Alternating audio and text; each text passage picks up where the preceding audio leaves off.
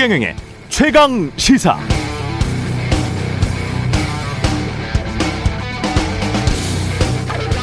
네, 구두를 신은 채 맞은편 열차 좌석에 발을 올려놓고 대화를 하는 윤석열 후보. 사진을 보면 맞은편에는 비슷한 연배의 윤석열 후보 상근 보좌역이 있었고 옆에는 젊은 대변인이 앉아 있었습니다. 이 사진은 처음에는 국민의힘 선대위에서 직접 캠페인 사진들 중 하나로 올렸던 것이죠. 나중에 문제가 될 것 같아 이 사진만 뺐는데 때는 이미 늦었고 어제 각종 SNS에 언론에 도배가 되다시피 했습니다. 윤석열 후보는 다리에 경련이 일어나서 양해를 구하고 잠깐 올렸던 것이라고 했는데요. 영국 서섹스 대학에서 동아시아 국제관계학을 가르치는 케빈 그레이 교수는 자신의 트위터에 이 사진을 올려놓고 이렇게 평가를 했네요. 이 사진 자체가 공직에는 부적격하다는 근거. 영국 정치학자의 시선은 그런 것 같습니다. 여러분은 어떻게 생각하십니까? 네, 안녕하십니까. 2월 14일 세상에 이익이 되는 방송 최경령의 최강시사 출발합니다. 저는 KBS 최경령 기자고요. 최경령의 최강시사 유튜브에 검색하시면 실시간 방송 보실 수 있습니다. 문자 참여는 짧은 문자 50원, 긴 문자 100원이 드는 샵 9730 또는 유튜브에 의견 보내주시기 바라고요. 새로운 기능이 추가된 무료 콩 어플도 많은 이용 바랍니다. 오늘 1부에서는 베이징 올림픽 소식 들어보고요. 2부에서는 최고의 정치 더불어민주당 진성준 의원, 국민의힘 성일종 의원 만납니다.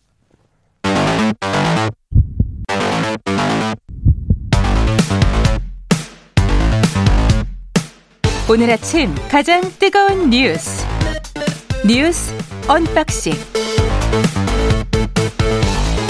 네 뉴스 unboxing 시작합니다. 민동기 기자 김민아 시사평론가 나와 있습니다. 안녕하십니까? 안녕하세요. 예 안철수 후보가 어제였죠. 예. 네. 야권 단일화를 이 계속 국민의힘 쪽에서 많이 말해왔는데 어떻게 보면 이제 역제안을 한 겁니다. 기자회견을 갖고. 그러니까 어제 오전에 후보 등록을 마친 다음에 유튜브 생중계로 이제 특별 기자회견을 열었거든요. 어, 전격적으로 후보 단일화를 제안을 했습니다. 몇 가지 이제 얘기를 했는데 먼저 차기 정부의 국정 비전과 혁신 과제를 국민 앞에 공동으로 발표를 하고요. 이후에 여론조사 국민 경선을 통해서 단일 후보를 정하자 이렇게 제안을 했는데 이른바 국민 여론조사 방식의 단일화를 주장을 했습니다. 그 지난해 4월 서울시장 보궐선거 때 오세훈 그 당시 국민의힘 후보하고 자신이 합의했던 여론조사 방식이 있지 않습니까? 네. 이 방식을 거론을 하면서 이게 있기 때문에 음. 다시 원점에서 논의할 이유가 없다라고 얘기를 했고요. 역선택 방지 조항을 넣지 않고 적합도와 경쟁력을 각각 묻고 합산하는 방식의 여론조사로 단일 후보를 결정하자 사실상 이렇게 제안을 했는데 윤석열 후보는 이 제안에 대해서 고민은 해보겠지만 아쉬운 점도 있다 이런 반응을 보였거든요. 일단 부정적인 어떤 입장을 드러냈는데 단일화 협상에 대한 여지는 조금 남긴 것으로 보입니다. 다만 이제 국민의힘 쪽에서는 여론조사 방식을 거부한다는 점을 좀 명확히 하고 있고요. 특히 윤석열 후보와 안철수 후보 간의 지금 지지율 격차, 격차가 좀 큰 상황이지 않습니까? 그렇죠. 이 상황에서 정권 교체를 바라지 않는 민주당과 이재명 후보의 농간에 넘어가서 음. 야권 분열책으로 악용될 우려가 크기 때문에 이건 받아들일 수 없다라는 입장을 분명히 밝히고 있, 있는 그런 상황입니다. 예, 국민 여론조사 방식은 받아들일 수가 없다. 그렇습니다. 예.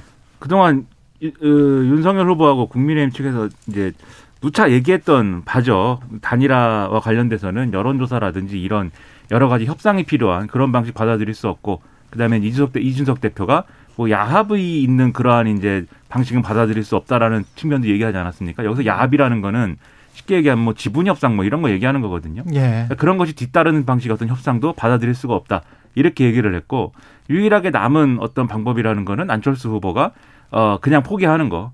그 사실상 이제 윤일화하는 거. 예. 이것만이 이제 남은 길이다. 그것이 이제 10분 만에 커피 마시면서도 할 수 있는 단일화인데 음. 그러한 여러 가지 이제 국민의힘의 입장을 사실상 이제 무시하고 어 여론조사 단일화가 필요하다는 점을 이제 꺼낸 거죠 안철수 후보는. 예. 근데 이게 시간이 좀 넉넉하면은 음. 이 여론조사를 어떻게 할 것이냐를 놓고 줄다리기를 막 이렇게 지금 제안한 바를 기초로 해갖고 시작을 할 수가 있을 텐데 시간이 그렇게 많이 남지가 않았고요. 그렇죠. 지금 이제 사전 이, 아, 저 투표 투표 용지 인쇄하는 게 28일인데 음. 최소한 그 전까지는 이제 모든 게 마무리가 돼야 되는데 이 줄다리기 하는 거랑 여론조사 실시하는 이제 기한까지 포함해 가지고 협상이 될 것이냐. 음. 그리고 이제 지금 안철수 후보는 이렇게 얘기하고 있거든요. 이런 제안을 자기가 선제적으로 던진 거에 대해서 하도 이제 주변에서 단일화를 하라고 자꾸 얘기를 하고 말을 하니까. 그렇죠. 무슨 얘기를 해도 단일화 얘기로 몰아가니 음. 내가 먼저 이렇게 선제적으로 던진 것이다. 더 이상 이제 얘기 안 했으면 좋겠다. 이렇게 반응을 하는데 음. 그렇다고 하면은 양보할 가능성도 그러니까 이 여론조사 단일화라는 거에 방법론에 있어서 음. 양보할 여지도 크지는 않은 거잖아요. 그렇죠. 그래서 이거를 양보를 그래도 하게 만들려면은 협상을 해가지고 국민의힘이 줄 게 있어야 되는데 음. 뭘줄 것인지도 지금 사실 어렵습니다. 이 논의하기가. 음. 그런 구조이다 보니까 이게 결국은 단일화가 협상이 타결이 될 것이냐에 대해서는 의문이 상당히 큰 상황입니다. 앞으로 절차적으로 보면은 이게 투표용지 인쇄하기 전까지는 단일화를 해야 되니까 2월 한 말쯤 28일입니다. 28일이죠. 네. 그러니까 그 전까지는 단일화를 하는 게 가장 좋고 그 다음에 더 좋은 것은 사실은 지금 하고 한 일주일 안에 빨리 그냥 모든 협상이 마무리돼서 해버리면 단일화로서는 가장 좋은 그러나 시간을 끌면 네.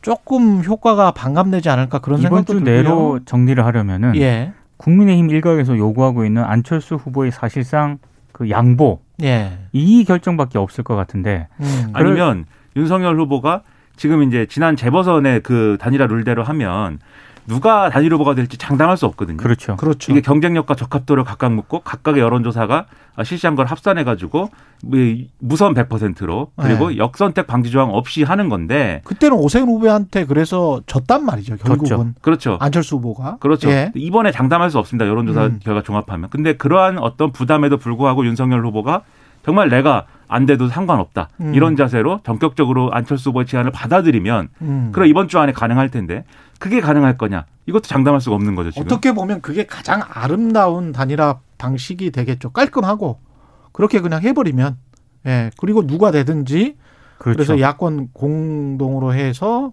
그래서 안철수 후보가 이야기했던 게 그런 식의 정권 교체 압도적 승리 그래서 구체제를 청산하고 뭐 국민 통합의 길로 가자 이게 이제 어제 기자회견의 주요한 내용 아니었습니까? 예, 근데 이제 사전 투표일이 또 3월 4일이지 않습니까? 3월 4일이죠. 그 전에라도 이제 뭐 단일화는 충분히 할, 한다면 할 수 있을 것 같은데 예, 문제는 그렇게 이제 시간이 계속 지연이 되면은 음, 이 단일화 시너지 효과라고 하는 게 굉장히 적어질 수가 있거든요. 그렇죠. 예. 그래서 이번에 이 제안 시점이나 제안 음. 방식이나 이런 걸 두고 2012년의 사례랑 비슷하다라고 생각하는 분들도 일부 있는 것 같아요. 이 어, 여의도 언저리에 있는 분들이. 예, 근데 이제 그때 어떻게 됐냐면은 이렇게 시한을 남겨 이 얼마 남겨 놓지 않고 이제 여론조사 단일화라는 게 좀 물 건너갔다가 다시 이제 안철수 후보가 제안을 하면서 다시 협상을 이제 시작을 하게 됐는데 결국은 이제 합의가 안 됐거든요. 예, 합의가 안 되니까 안철수 후보가 여러모로 이렇게 아쉬움을 표하면서 사퇴를 했었는데 음, 그러고 나서 결과를 봤을 때는 어 그렇게까지 시너지 효과가 나지는 않았던 것 같다. 이게 이제 그 당시에 이제 어 민주당하고 문재인 후보 측의 평가잖아요. 예, 그 당시에 문재인 후보가 이제 졌으니까 어쨌든 음, 근데 그러한 방식의 재판이 된다면 안철수 후보가 이 뒤늦게 이제 좀 양보를 한다 하더라도 이러한 상황에서는 이 시너지 효과 크지 않을 것이다. 이런 또 전망도 있어서 음. 물론 그때랑 반드시 똑같을 거냐는 뭐 두고 봐야 되겠지만 음. 여러모로 단일화라는 것이 좀 쉽지 않은 상황이면은 또 분명해 보인다라는 겁니다. 근데 그 시점을 놓고 보면 적폐 수사 관련 발언이 있었고 그것 때문에 지난 주말에 상당히 좀 득, 들끓을 수 있었는데 일요일 날 아침에 이런 제안을 했기 때문에 야권 입장에서 보면은 상당히 앞으로 이제 계속 단일화 이슈가 그뭐 상존하면서 계속 네. 이야기가 오고 갈 것이고 뉴스에 상당히 많은 지면을 할애할 거란 말이죠. 그렇게 보면 야권 입장에서는 상당히 반가운 제안이긴 합니다.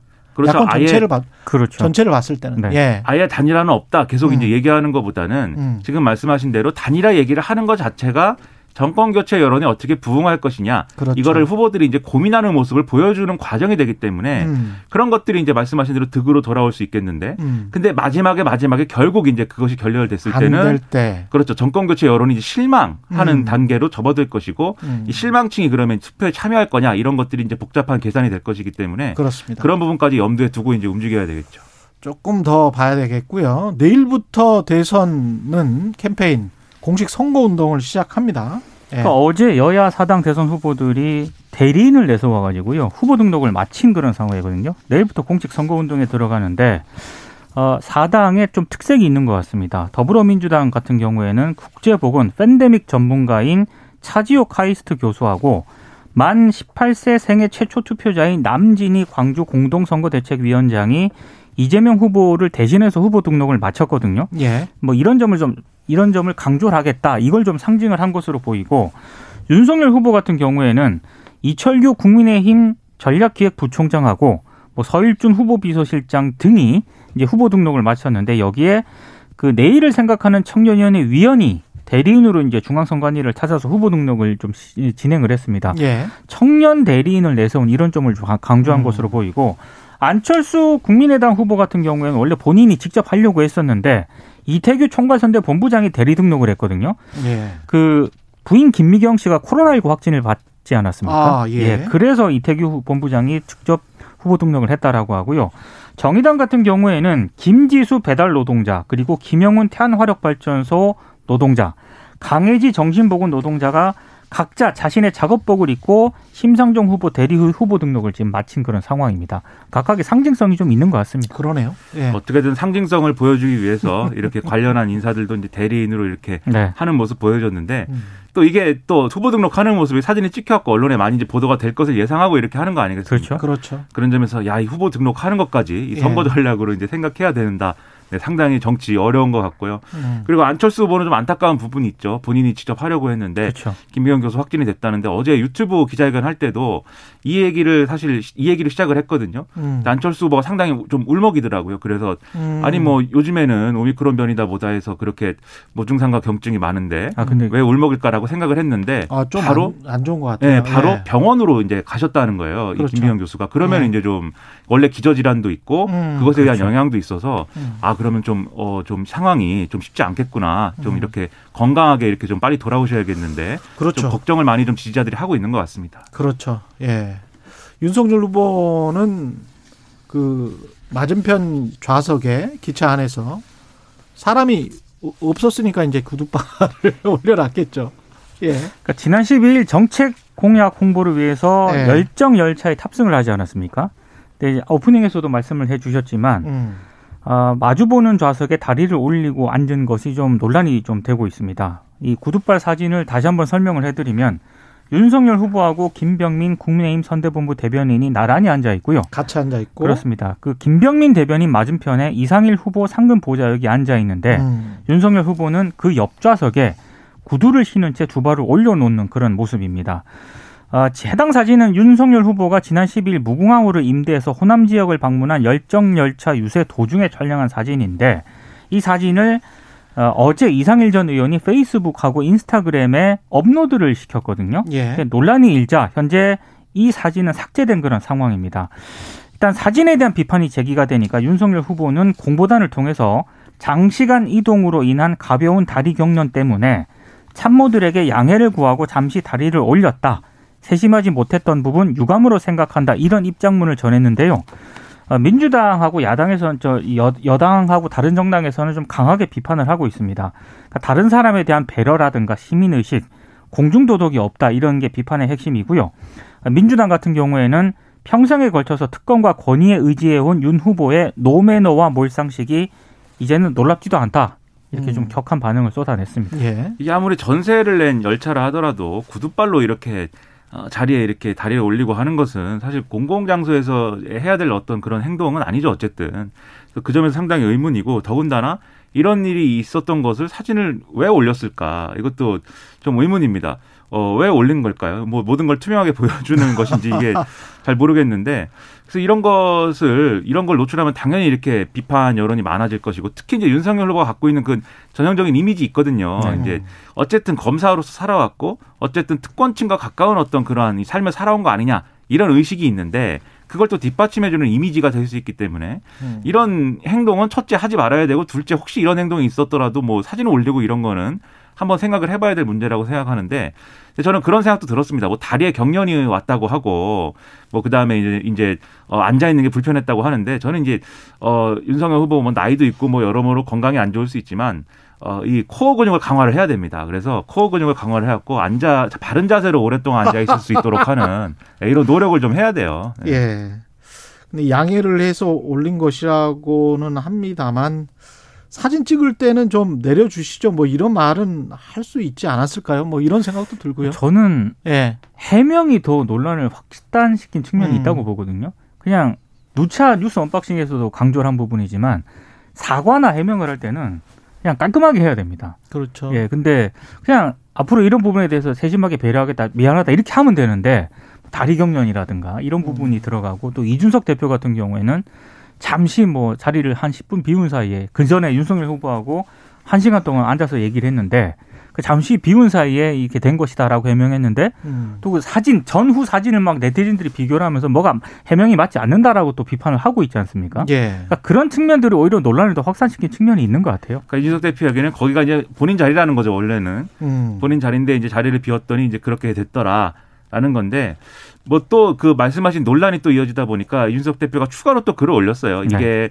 밖에가 껌껌한 것은 이제 뭐 터널을 지났을 때이고 10분인 것이 사실이고 그다음에 뭐 옷을 갈아입은 건 아니고 마스크를 근데 마스크도 이게 갈아 끼웠냐. 마스크도 갈아 그렇죠. 끼웠고 마스크도 그때가 그때였냐. 네. 그렇죠. 예. 다른 카메라에- 사진 올린 거 아니냐. 뭐 그렇죠. 이런 거죠. 카메라에 비치는 예. 마스크하고 이제 평소에 쓰는 마스크 다를 수 있는 거 아니냐 뭐 이렇게 이제 여러 가지 설명을 했는데 음. 사실 이렇게 뭐 줄줄이 논란이 이어지고 그걸 또 설명하고 이럴 문제는 아닌 것 같아요. 그렇죠. 예. 이건 그냥 미안하다고 하면 되는 거고 그, 그 선에서 이제 끝내면 되는 것인데 음. 여러모로 구차하다는 생각도 들고요. 뭐 아쉽습니다.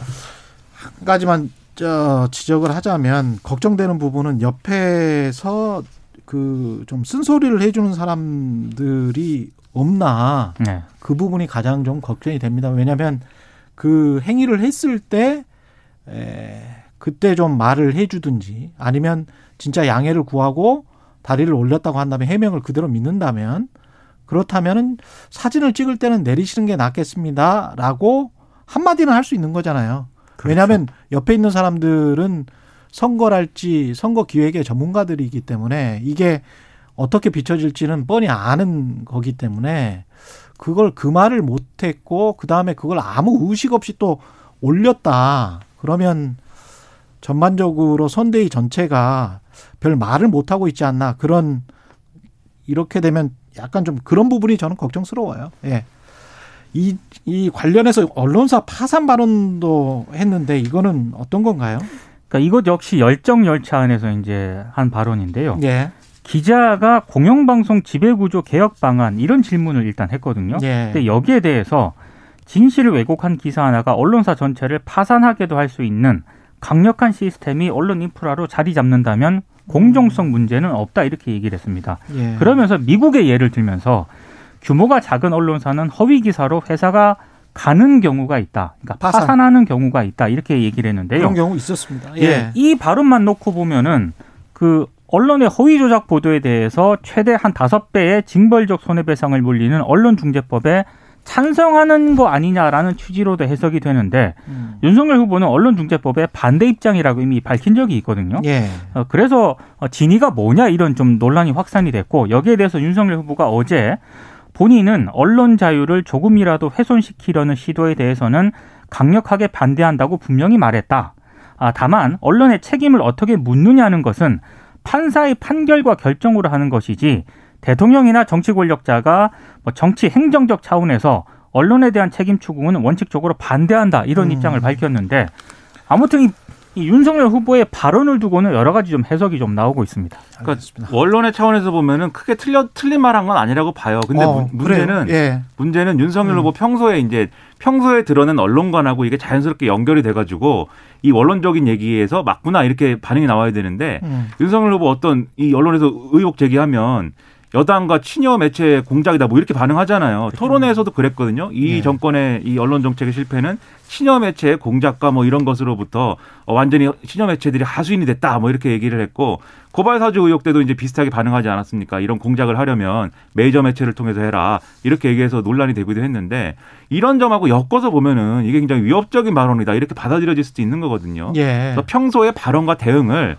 이 발언에 맞는 방식으로 했으면 좋겠습니다. 이 발언 자체만으로는 저는 사실은 뭐 하나도 문제될 게 없다고 보고, 그렇죠. 보고 있습니다. 네. 예, 어, 그렇죠. 원론적으로는 네. 다 맞는 이야기고 전반적으로 뭐 그때 우리 언론중재법 관련해서 이야기를 할 때도 우리 전반적으로 세 사람의 의견은 반대였었잖아요. 네. 그렇습니다. 하지만 진실을 왜곡한 기사가 아, 있으면 그게 이제 엄중한 책임을 물어야 된다는 거는 또 다 일치를 했고 그래서 네.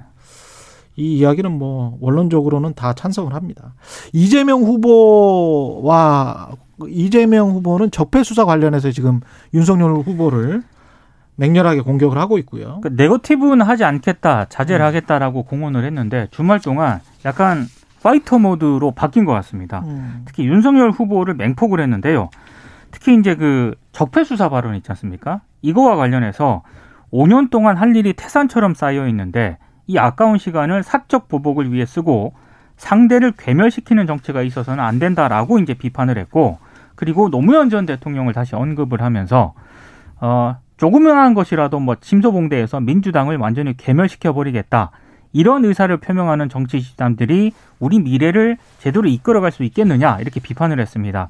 특히 지난 12일 충남 천안하고 세종에서 연설에서는요 윤석열 후보에 대해서 검사 나부랭이라고 얘기를 했거든요. 어. 예, 상당히 격하게 지금 반응을 하고 있고 일부러 그 단어를 넣은 것 같은데요. 아, 그래서 이제 조금 이제 뭐 윤석열 후보 개인과 관련한 의혹들도 주말 동안 정면으로 제기를 했고요. 음. 김건희 씨 도이치모터스 주가 조작 의혹에 대해서도 이제 정면으로 거론을 했는데 아무래도 지난 2차 TV 토론하고요. 그 윤석열 후보의 적폐 수사 발언 있지 않습니까? 예. 이 발언 이후에 일부 여론조사에서 지지율이 약간 소폭 상승을 한 것으로 지금 음. 나오고 있거든요. 그래서 지지층 결집을 좀 유도한 노리는 노리는 그런 발언 아니냐라는 해석이 나오고 있습니다. 음. 그동안 이제 이재명 후보가 악순환이었던 게 뭐 이 지지율이 뭐 박스권에 갇혀 있다 뭐 이런 평가 많이 나오지 않았습니까? 단순히 그것만이 아니었죠. 근데. 그렇죠. 예. 그, 그게 이제 왜 그런 현상이 계속 이어지는 거냐면은 음. 결국 이제 여러 가지 국면들이 있었지만 여러 가지 논란 때문에 지지층의 결집도가 이완이 됐고 그렇죠. 지지층 결집도가 이완이 되면서 중도 공약을 할 수 있는 여러 가지 기회들을 또 갖지 못하고 음. 중도 공약이 제대로 안 되니까 아 이재명으로 못 이기는 건가 이런 의문이 또 커지면서 음. 또 지지층의 이완이 일어나고 이게 악순환이에요. 예, 집, 집도끼에 완벽한 단속이 있었어야 되는데. 예. 그렇죠. 근데 그거를 했다고 생각했는데 대장동 개발 의혹이라든가 김혜경 씨 의혹 이런 것이 그렇죠. 다시 이제 지지층 이완으로 왔기, 왔기 때문에 그렇습니다. 이번에 이 이슈를 가지고 지지층을 다시 재결집시키고 음. 그 다음에 오늘부터는 중도 층 공략으로 나가야 되는 뭐 그런 전략인 것이죠. 그렇죠. 근데 이게 지난주에도 말씀드렸는데 이 얘기가 분명히 지지층 결집에는 효과가 있는데 음. 이게 장기화되면은 오히려 역풍으로 다시 어 부정적인 의미로 되돌아올 수가 있습니다. 그렇기 계속 때문에 물고 늘어지는 모습은 안 좋다. 그렇죠. 일단 네. 윤석열 후보가 정리를 일단 했기 때문에 음. 그 수준에서 이제 좀 마무리가 돼야 될 이슈인 게 예. 이거 계속 얘기하면 또 이 대선 끝까지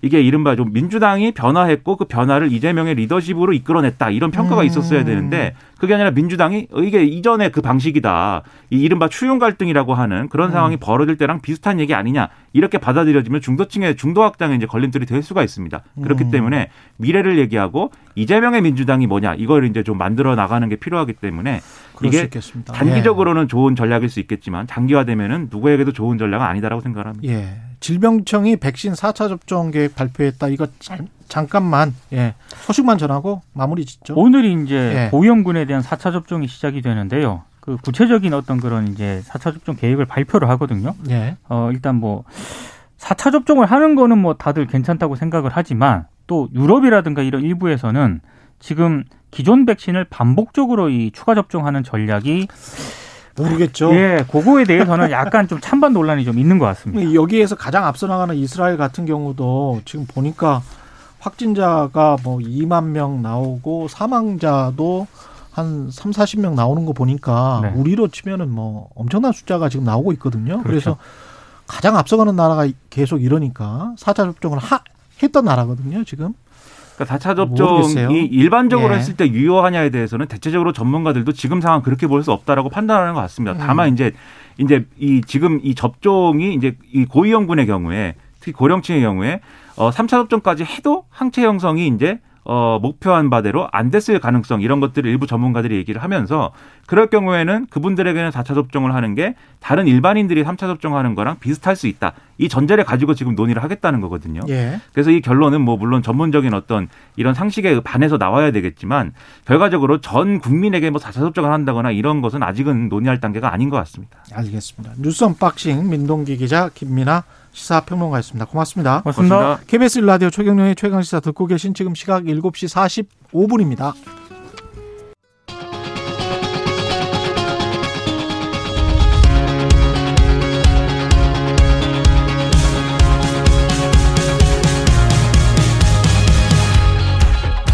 네, 이번에는 2022 베이징 올림픽 소식 들어보겠습니다. 베이징 현재에 가 있는 KBS 라디오 유기성 PD입니다. 안녕하세요. 네, 안녕하십니까. 유기성 PD입니다. 예, 반환점을 베이징 올림픽 반환점을 돌았습니다. 오늘이 대회 10일차군요.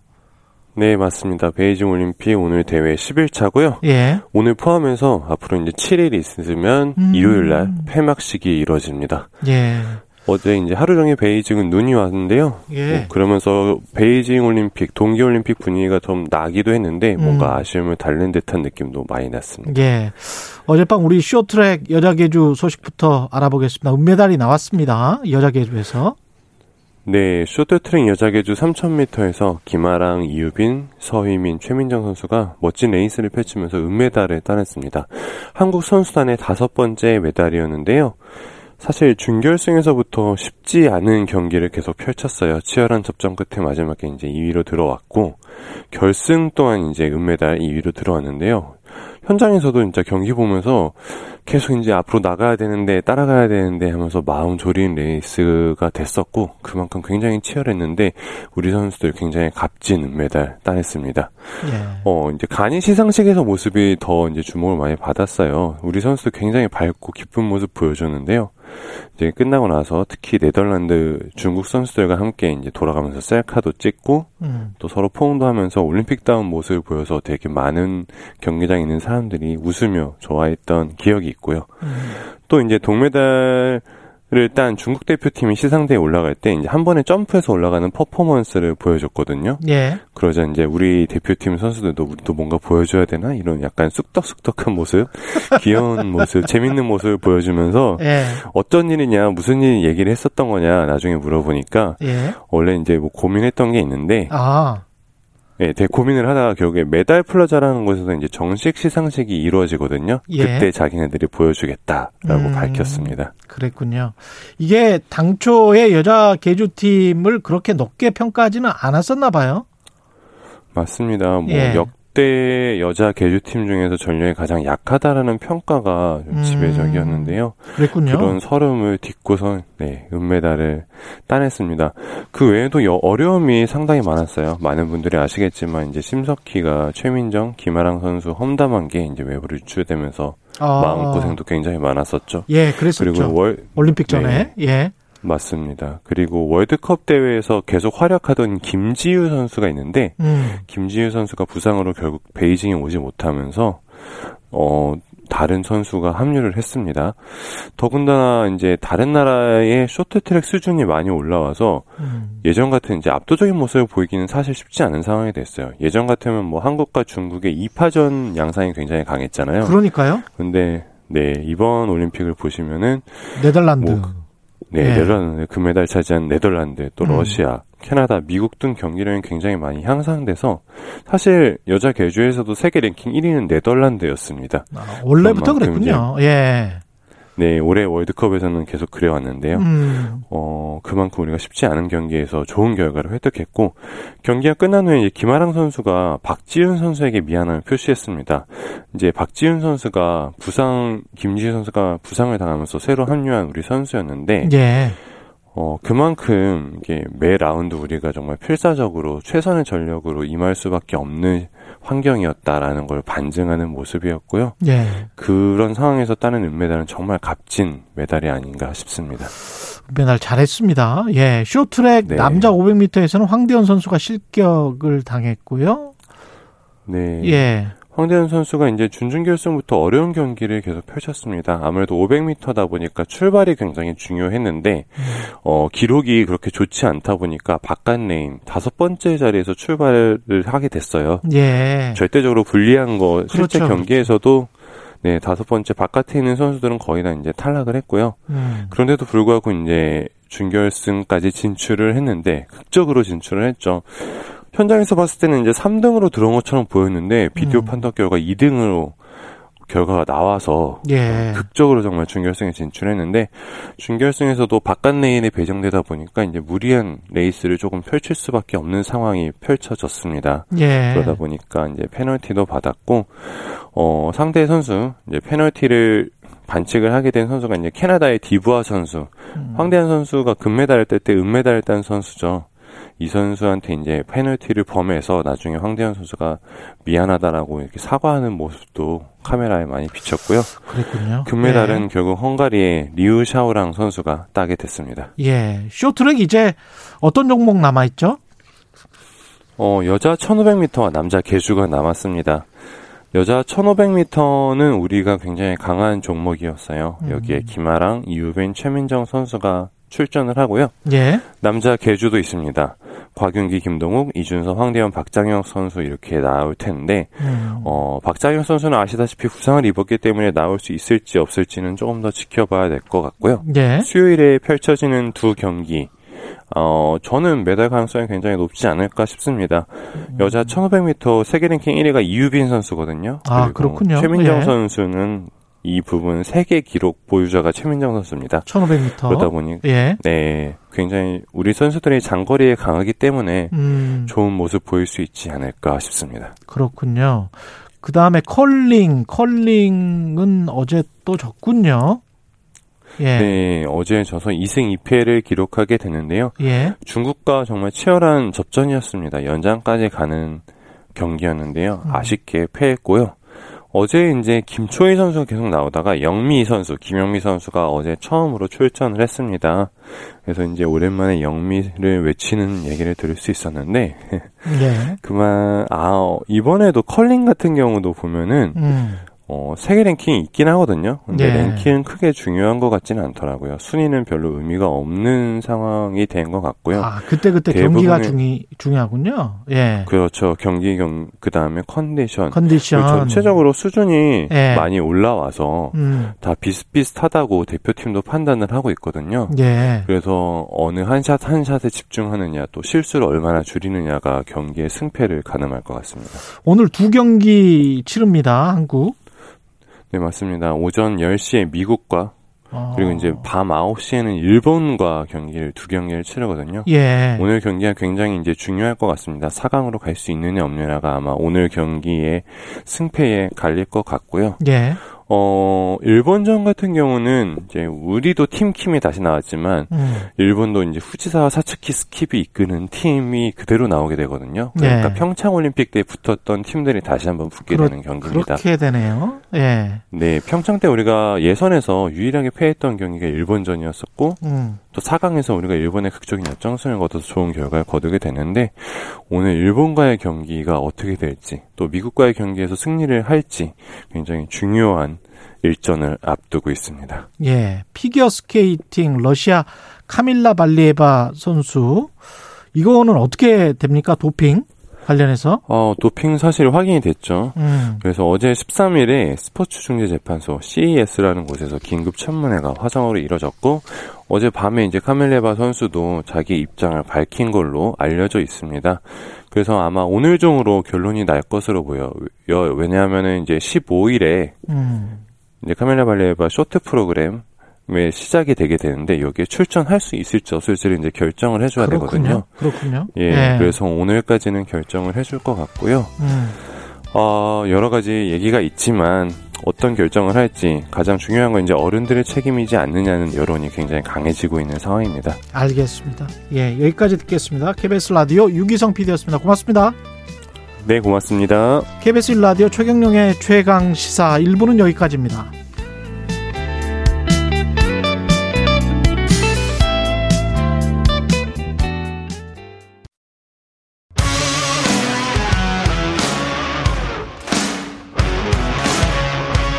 오늘 하루 이슈의 중심 최경영의 최강 시사.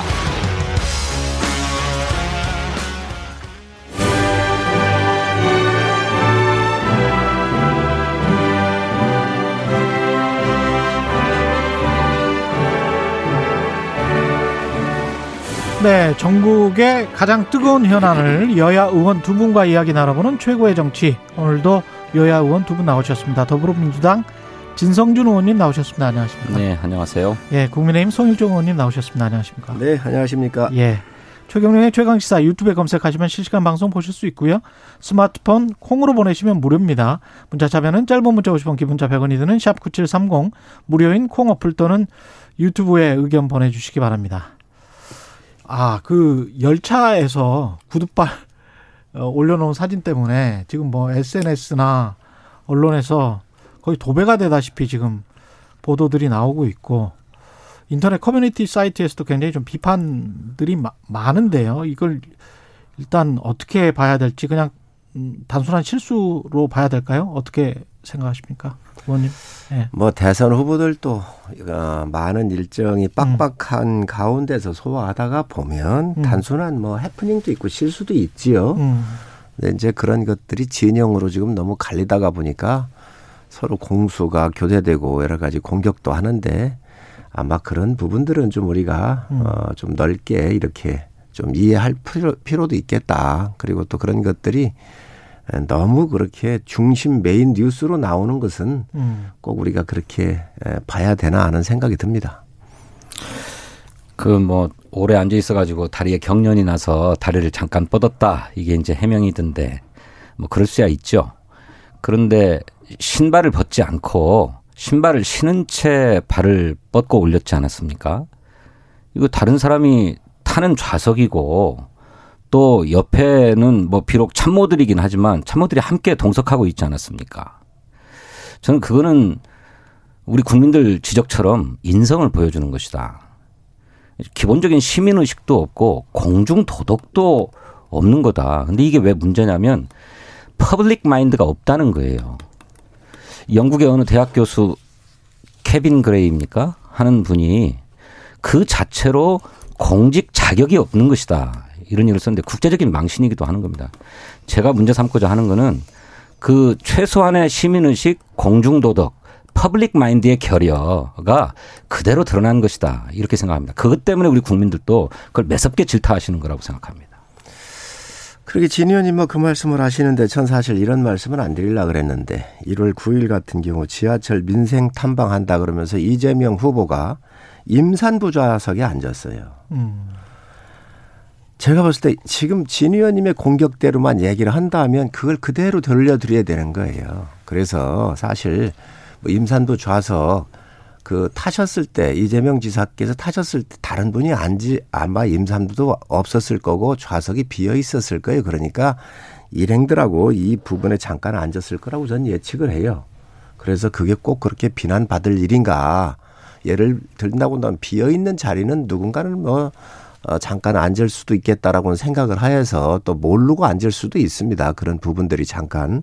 그렇기 때문에 이런 부분들까지 우리가 공중에 도덕적 측면으로서 공격의 요소로는 필요 없겠다. 당연히 거기 임산부가 옆에 있었으면 앉으시라고 아마 이재명 후보께서 당연히 앉으시라고 권유를 했을 겁니다.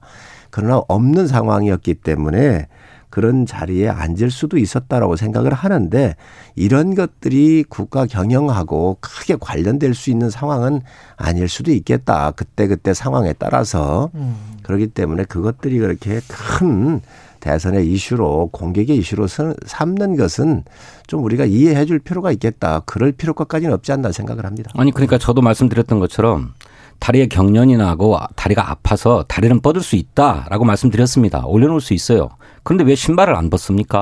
뭐 어찌됐든 그런 것들이 좋은 모습은 아니지요. 그렇기 때문에 그러니까 이야기는 이야기는 나올 수 있지만 그런 것들이 전체 뉴스를 다 도, 저, 도배할 만큼 큰 뉴스가 되는가 이거를 한번 얘기하자는 거죠. 아니 그러니까 그게 왜 큰 뉴스가 되냐면 대통령 후보에게 공적 의식을 찾아볼 수 없다라고 하는 거예요. 그렇다면 이재명 후보도 예. 공적 의식을 찾아볼 수 없는 겁니다. 아, 임산부 자리에 앉는 게 네. 정상입니까? 잠깐 앉았다가 일어난 거잖아요. 아니 어찌 모르고 앉을 수도 있다고 의원님께서도 말씀하셨지 않았습니까? 자, 그렇습니다. 그렇기 때문에 윤석열 후보는 모르고 신발을 신고 발을 뻗어 올린 겁니까? 그럴 수 없는 거잖아요. 그래서 그걸 심각하게 보는 겁니다. 아이고. 의원님께서 윤석열 후보를 두둔하려고 하는 것은 아닙니다. 제가 이해를 합니다. 아닙니다. 두둔하는 거 같은 아닙니다. 당이시니까 당연히 그럴 수 있겠죠. 아닙니다. 그런데 그거는 심각하게 지적해야 돼요. 아니, 그게 한두 번이 아니지 않습니까? 뭘 한두 번이 아니고 이렇게 갖다가 붙이십니까?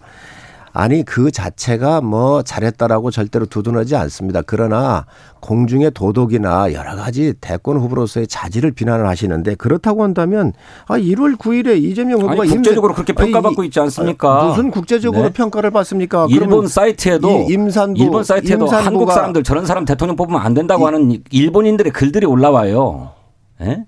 영국의 대학 교수가 공직에 자격이 없는 것이다 그 자체로 이렇게 얘기하고 있지 않습니까? 단일화 그러면 이야기를 1월 하시죠. 9일 날 예. 앉은 건 잘한 겁니까? 예. 아니 그 그것도 잘한 거면, 예. 그러면 본인도 그거하고 잘못했다고. 같은 문제가 아니라는 거예요. 왜 같은 문제가 아닙니까? 오히려 임산부는 더 중요한 자리예요. 이거는 개별적으로 세를 음. 낸 거고. 알겠습니다. 세를 내면 그렇게 해도 됩니까? 아니 그럼 예, 임산부 안- 예, 임산부 자리에 예. 앉는 거 잘하는 겁니까? 성, 석 의원님, 예. 예, 큰 이야기 하시자고 하니까 지금 어제 저 기자회견 보고 저도 깜짝 놀랐는데 그 국민의힘에서 그 전에 그 어떤 제의가 있었던 겁니까? 단일화에 관해서 굉장히 말이 마- 많기 때문에 답변을 하는 듯한 그런 뉘앙스였거든요. 공식적으로 가동된 나이는 없을 거고요. 예. 어, 아무래도 뭐 어, 사람의 친밀도에 따라서 예. 어, 어쨌든 국가의 큰 중대한 중대한 일이고 단일화가 또 김한길 전 위원장 이야기가 나오더라고요. 어, 저도 그. 얘기는 들었습니다. 예. 그러나 제가 확인은 못했고요. 음. 어, 아마 그러한 물 밑에서 일부 어, 어, 잘 아시는 분들끼리 음. 그런 이야기가 오갔는지는 모르겠습니다. 예. 그러나 공식적 라인에서 어, 이루어진 일은 없습니다. 한 가지만 더 여쭤볼게요. 이게 그 국민 여론조사를 통해서 하겠다. 근데 역선택 방지 조항은 없는 거잖아요. 오세훈 후보랑 할 때하고 똑같은 서울시장 선거 때하고 같이 하자. 똑같은 방식으로 하자. 이렇게 했는데 이제 국민의힘에서는 어 그거는 전혀 안 된다라는 거죠. 어떻게 되는 거죠? 제 개인적으로는 음. 서울시장 단일화 할 때 제가 참여를 했었기 때문에 예. 이제 지역 선거하고 전국 단위의 지도자를 국가 지도자를 뽑는 거하고는 좀 틀리지요. 예. 그렇기 때문에 지금 현재 시대 코드는 정신은 정권을 교체하라고는 비율이 굉장히 높지 않습니까? 음. 그러한 큰 대의 명분에 저는 맞는 일들을 하는 게 맞겠다라고 생각을 합니다. 예. 서울시장 같은 경우는 정권 교체로 가는 길목이었고 음. 또이 정권의 성비에 의해서 만들어졌던 선거거든요. 서울과 부산이. 예. 그게 지역적인 거란 말이죠. 예. 그런데 이 대선 같은 경우는 진영이 확연히 갈려 있어요. 예를 든다고 한다면 이재명 지사의 지지율이 30한 6, 7%에서 또 그 부근에서 빠지질 않지 않습니까? 예. 그러니까 여기는 제가 봤을 때는 거의 저희 당의 후보를 지지할 수 있는 사람들이 아닙니다. 음. 아마 저희도 역으로 보면 비슷할 거예요. 예. 그렇기 때문에 진영으로 확연하게 갈려져 있는 이런 상태에서 음. 여론조사라고 하는 것은 여러 가지 좀 고민을 좀 해봐야지요. 그러나 지역선거 같은 경우는 선택의 여지, 누가 지역에 일을 잘할 것인지 서울시 운영을 잘할 것인지 부산시 운영을 잘할 것인지 그런 지역 사람 중심으로 해서 뽑는 거고 예. 대한민국의 대통령은 전국을 상대로 해서 외교 국방까지 포함하는 국정 전반에 대해서 판단하는 거기 때문에 음. 진영으로 좀 갈릴 수가 있죠. 그래서 예. 여론조사 방식도 조금은 변형이 있어야 됩니다.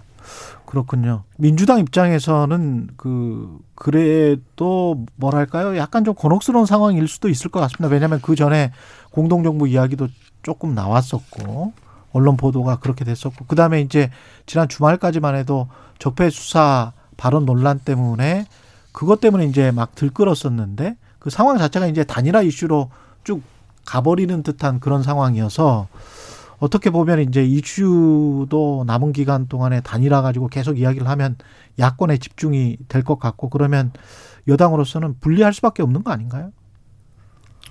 글쎄, 저는 가능성을 어, 거의 없다고 봅니다. 어, 안철수 후보는 어, 국민 경선 여론조사로 단일 후보를 어, 정하자 이렇게 제안한 반면에 방금 우리 성일종 의원님 말씀하신 것처럼 국민의힘에서는 어, 포기해라 지지율 차이가 크지 않냐 이렇게 얘기를 해요. 그러면서도 여론조사 경선에 가지고 있는 함정 어, 민주당 지지층까지 다 포괄해서 여론조사를 할 경우 어, 윤석열보다는 안철수 후보를 선택할 가능성이 있다고 보고 그러면 의외의 결과가 나올 수 있기 때문에 그걸 받아들일 수 없다는 것 아닙니까? 이 1차 관건은 어, 국민의힘이 안철수 후보의 제안을 어, 포기가 아니라 그냥 포기할 게 아니라 좋다 경선을 하자라고 받아들이는 것에 있다고 생각해요. 음. 만약에 경선 원칙을 받아들이면 예. 그 경선을 어떻게 할 거냐 하는 문제는 구체적인 실행 방안을 협상을 해야 되겠죠. 어. 그래서 모든 국민으로 할 거냐 아니면 민주당 지지층은 빼고 할 거냐 뭐 이런 구체적인 조사를 설계하는 협상에 들어갈 수 있을 텐데 지금은 국민의힘이 어, 지지율 격차가 크니까 포기해라. 그리고 어, 모든 국민들이 포괄되는 그런 여론조사는 받아들일 수 없다. 이런 입장을 견제하고 있기 때문에 저는 안 될 거다. 만약에 이게 협상이 쉽지도 않습니다만 어, 안철수 후보가 후보 등록 한참 이전에 예. 어, 이런 제안을 하고 협상이 시작됐다면 마지막까지 그 타결이 될 가능성이 있다고 보여져요. 그런데 후보 등록을 딱 하고 난 다음에 후보 등록을 하고 난 다음에 이런 제안을 한 거거든요. 음. 그러니 가능성 거의 없다. 배수진을 완전히 친 건데 이것에 대해서 한마디로 국민의힘이 걷어찬 것 아닙니까? 그래서 저는 이루어지기 어렵다 이렇게 봅니다. 근데 국민의 당은 안철수 후보는 기자회견에서 오세훈 서울시장이 뽑혔던 그 선거조사 방식을 언급을 분명히 했단 말이죠. 거기에 대해서만 거부를 한 건지 국민의힘이 아니면 뭐 또 다른 방법을 역제안을 할 수 있는 건지 어떻게 보세요? 단일화 방식을 하면은 두 가지가 선례가 있지요. 예. 어, JP하고 DJ하고 함께 DJP DJP 연합 을 할때 예. 그래서 그 여론조사 같은 거 없이 단판으로 했거든요.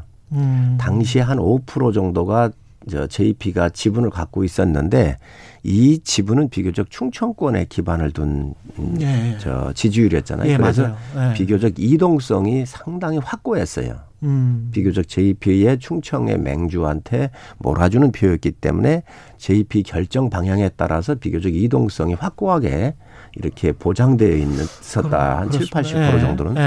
예. 지금의 안철수 후보의 표는 양쪽 후보들에 대한 호감도에 대해서 비호감을 갖는 분들이 안철수 쪽으로 모여 있는데 음. 충성도가 좀 낮습니다. 충성도가 낮다. 그렇습니다. 예. 그래서 어, 안철수 후보가 만약에 드롭을 한다든지 했었을 때 음. 저희 쪽으로 오는 게 한 40여 프로, 민주당 쪽으로 오는 게한 20여 프로 이렇게 나오잖아요. 음. 그렇기 때문에 그 당시 상황하고는 좀 단일화 상황이 좀 틀리다 이렇게 좀 볼 수가 있는 부분들이죠. 분명히 정치적인 이벤트성은 있습니다. 그리고 지금 볼 때에 안철수 후보께서 얘기를 하셨는데 서울시장 그 여론조사 거를 꼭 못 박았어요. 예. 지금은 대의가 어떻게 하면 정권의 교체를 하겠느냐는 거잖아요. 음. 그리고 서울시장에 나오셨었을 때도 안 대표 이야기나 지금 대권에 나왔었을 때 안 대표 얘기가 정권 교체라고는 이야기를 본인 스스로 얘기를 하셨거든요. 예. 그러기 때문에 그 대의 명분에 좀 충실해야 되는데 음. 지금 이 여론조사 방식을 하나로 딱 무조건 이거로 하겠다라고 고집을 부리는 것은 좀 상당히 좀 그 받아들이기가 어렵다. 음. 어, 하나만 제가 말이 조금 길어지는데 예. 그 정몽준 또 노무현 대통령 할 때는 음. 역선택 방지 조항이 그 안에 넣었었습니다. 2주간 이해창 총재, 이해창 후보의 지지율을 봐가지고 어. 최저에 있었던 30.4%인가 그래요. 예. 그 아래로 빠지는 것은 민주당의 콘크리트한 지지층이 빠져가지고 이해창 후보를 지지한 거, 저, 저, 어, 다른 후보를 지지하는, 저, 정몽준 후보를 지지하는 거로 보기 때문에 그 2주간에 있었던 최저점, 그 30% 정도 되는 그거로부터 아래로 빠지는 것은 무효 처리한 적이 있습니다. 어. 그렇게 역선택 방지 조항을 넣었었거든요. 그래서 이거 같은 경우로 확연한 지지층이 갈려 있기 때문에 음. 또 지금 콘크리트한 예, 이재명 후보의 그 지지율에 변동이 없다면 모를까. 그게 예. 변동을 해서 찍는다고 한다면 정권 교체가 허망하게 되기 때문에 음. 이 부분에 대한 것들을 고려하지 않고 안철수 후보께서 서울시장 선거할 때 여론조사 방식으로만 꼭 못 박은 것은 이 부분들은 좀 고려가 돼야 될 거 아닌가 생각을 합니다. 여권 입장에서는 만약에 단일화가 된다면 만약에 뭐 되기가 쉽지 않을 거다 이렇게 말씀을 하셨습니다만은 단일화가 된다면 거의 필패라고 보십니까? 어떻게 보세요? 아니 꼭 그렇게 보지 않습니다. 음. 어, 말씀드렸던 것처럼 이 후보 단일화를 하자 그러면 큰 대의 명분이 있어야 되거든요. 예. 그런데 정권 교체만을 명분으로 해서 단일화를 한다. 음. 이거 국민이 동의하기 어렵습니다. 정권 교체를 해서 무엇을 할 것인가가 중요해요. 정권 교체를 해서 이전 이명박 박근혜 정권 시대로 돌아가겠다라고 하면 그런 정권 교체에 누가 동의를 하겠습니까? 이 정권보다도 한 발 더 나아가자라고 하는 비전과 정책이 분명히 해야 되거든요. 예. 그런데 이런 비전과 정책에 대해서 합의하지 않고 무조건 정권 교체니까 우리가 단일화하자. 그렇게 해서 단일화를 한다 그러면 거기에 국민의 지지와 감동이 발생할 수가 없지요. 예. 저는 오히려 역풍이 불 수도 있다 이렇게 생각합니다. 실제로 단일화 지지부진하게 되면 그렇습니다. 아니? 설사 성, 설, 설- 뭐 성사 된다 하더라도 성사 성사 된다고 하더라도 저희들이 참 예. 뼈아픈 기억이긴 합니다만 2012년도에 저희들 또 문재인 안철수의 단일화가 있었습니다. 당시에 단일화의 구체적 방식을 놓고 협상을 하다가 갑작스럽게 안철수 후보가 스스로 포기를 했죠. 예. 이것이 아름다운 단일화가 안 되어 가지고 음. 국민 보시기에 굉장히 불편했습니다. 그래서 단일화의 시너지가 전혀 발생하지 못했죠.